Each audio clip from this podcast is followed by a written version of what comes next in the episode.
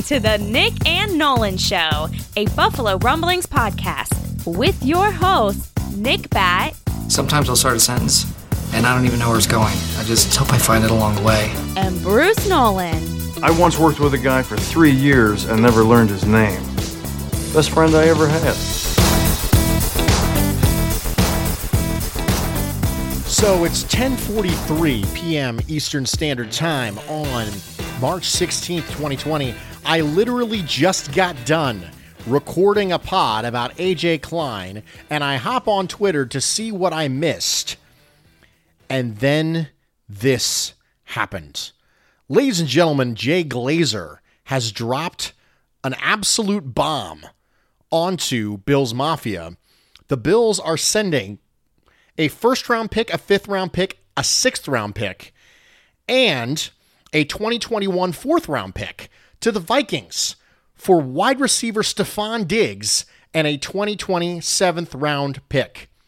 That is a lot of draft capital, ladies and gentlemen. However, Stefon Diggs is one of the best receivers in the NFL, and he is cost controlled by this team on very, very, very reasonable contracts for the next couple of years. This is the bomb, ladies and gentlemen. I don't mean that like this is the bomb. I mean, this is a significant 1045 at night bomb that is coming across our social media feeds right now. Let me tell you a little bit about Stefon Diggs because I'm a fan. I wrote a tweet back during the season. I think it was week three. I wrote a tweet at Bruce Exclusive on Twitter and said, you know, the Bills really should call the Vikings about Stefon Diggs. If he's not going to be used there, I feel like they need to call him.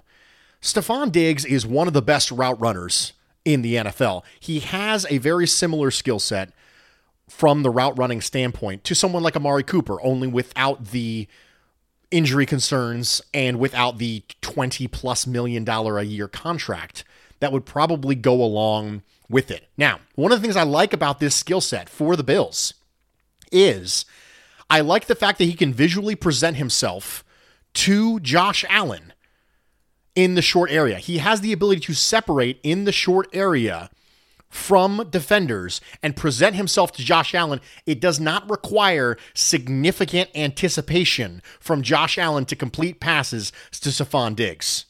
That's not what's necessary to be able to complete passes to Stefon Diggs because he can shake you in a phone booth. Do you remember the move that John Brown put on Stephon Gilmore where he wasn't even in the same zip code anymore? That's the kind of stuff Stefon Diggs can do to you. I think he fits the skill set extremely well. Now, there's other things to talk about with Stefon Diggs.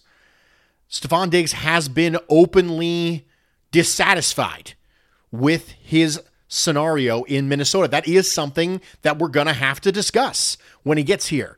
You're trading that amount of assets to Minnesota for a player to come in and be your number one wide receiver.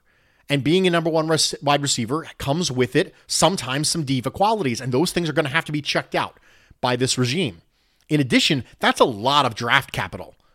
That's a lot of draft capital. This clearly takes wide receiver off the board at 22 because there is no 22 at this point for the Buffalo Bills. We just gave it away for Stefon Diggs. Here's what I like about the deal Stefon Diggs is 26 years old still. He still hasn't hit his absolute prime. He's been healthy. Trading a first round pick for Stefon Diggs is a lot different than trading two first round picks to move up to take a rookie. You know what you're getting in him. And if you're going to entrust the number one wide receiver role on this team to a player, I would prefer it not be a rookie. So I'm good with it from that perspective. Other things I like about this trade the fit, like I talked about earlier, I think it fits with Josh Allen's skill set. Imagine Cole Beasley, but bigger and faster, right? Someone who has the ability to separate like that. You know, six foot, 195. He's not an overly big wide receiver, but he fits Josh Allen. And I'm good with that. I'm much more impressed by someone who can separate than I am by someone who can Randy Moss you. Being able to separate is the king in the NFL. And the Bills now have three receivers who I trust to separate in the short area, which is John Brown, Cole Beasley, Stefon Diggs. What I don't like about the trade, I get a little nervous about the drama with Stefon Diggs. It's not like he's a bad guy. He's not a bad guy. It's just that he can be a little dramatic. And even when he was tweeting earlier today, there's a bunch of people going, "Oh man!" Every time he's dissatisfied, he says something something cryptic on Twitter, and I don't want to deal with that. In addition, the draft capital is a little much for me. I'm a little salty about the draft capital because I really like my draft picks. It's going to totally mess up all of my mock drafts. I'm really disappointed about that. But overall, I view this as a net positive for the Bills. Because if you are someone who wants to know this year if Josh Allen is the guy, we're going to get a chance to see it, guys. We will get a chance to see whether or not Josh Allen's the guy. Nick and I talked about this on a pod when it talked about adding an elite receiver. Would it put more pressure on Josh Allen? I want to know. I want to know if he's the guy. And now there's no excuses. He has a number one receiver. He's got a good number two in John Brown. He's got a good number three in Cole Beasley. He's got a reasonable offensive line. He's got a good running back in Devin Singletary. There are no excuses for Josh Allen. And I'm good with that. I'm happy about that.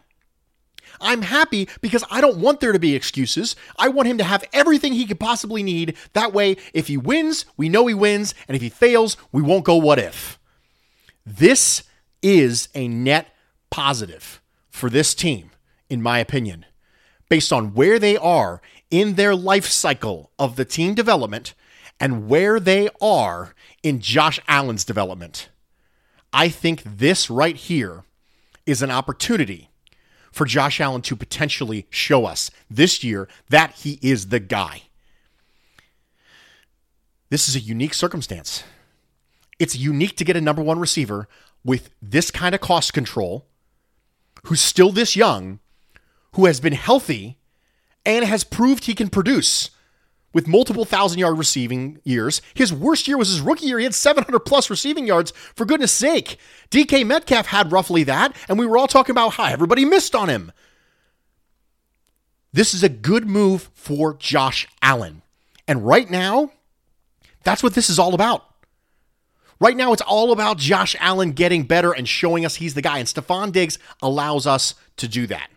If you want to talk about something real sexy, let's talk about this. 2020, 2021, 2022, and 2023. These are the last four years of Stefon Diggs' current deal. Here are the salary numbers 10.9 million, 11.4 million, 11.4 million, 11.4 million. Ah, that's sexy. That's what I'm talking about. Cost control? Yeah. Talk cost control to me, baby. Cost control number one wide receiver for a first round pick who's been healthy and productive? Yes. Absolutely yes. I understand that there's there's no there's no way you can look at a deal and not see any negatives because you had to give stuff up. There's always drawbacks. There's no way you can look at anything in the world and say there's no negatives. However, this was the right move for this franchise at the right time. Ladies and gentlemen, this breaking news pod has been brought to you by me, Bruce Nolan. You can find me on Twitter at Bruce Exclusive. Thank you for listening to this breaking news edition of the Nick and Nolan Show. We'll talk to you real soon. But as you tuck yourself into sleep tonight with visions of Stefon Diggs dancing in your head, allow me to sing to you this lullaby that will help you sleep soundly tonight. I do the cha cha like a sissy girl. I like a do the cha cha.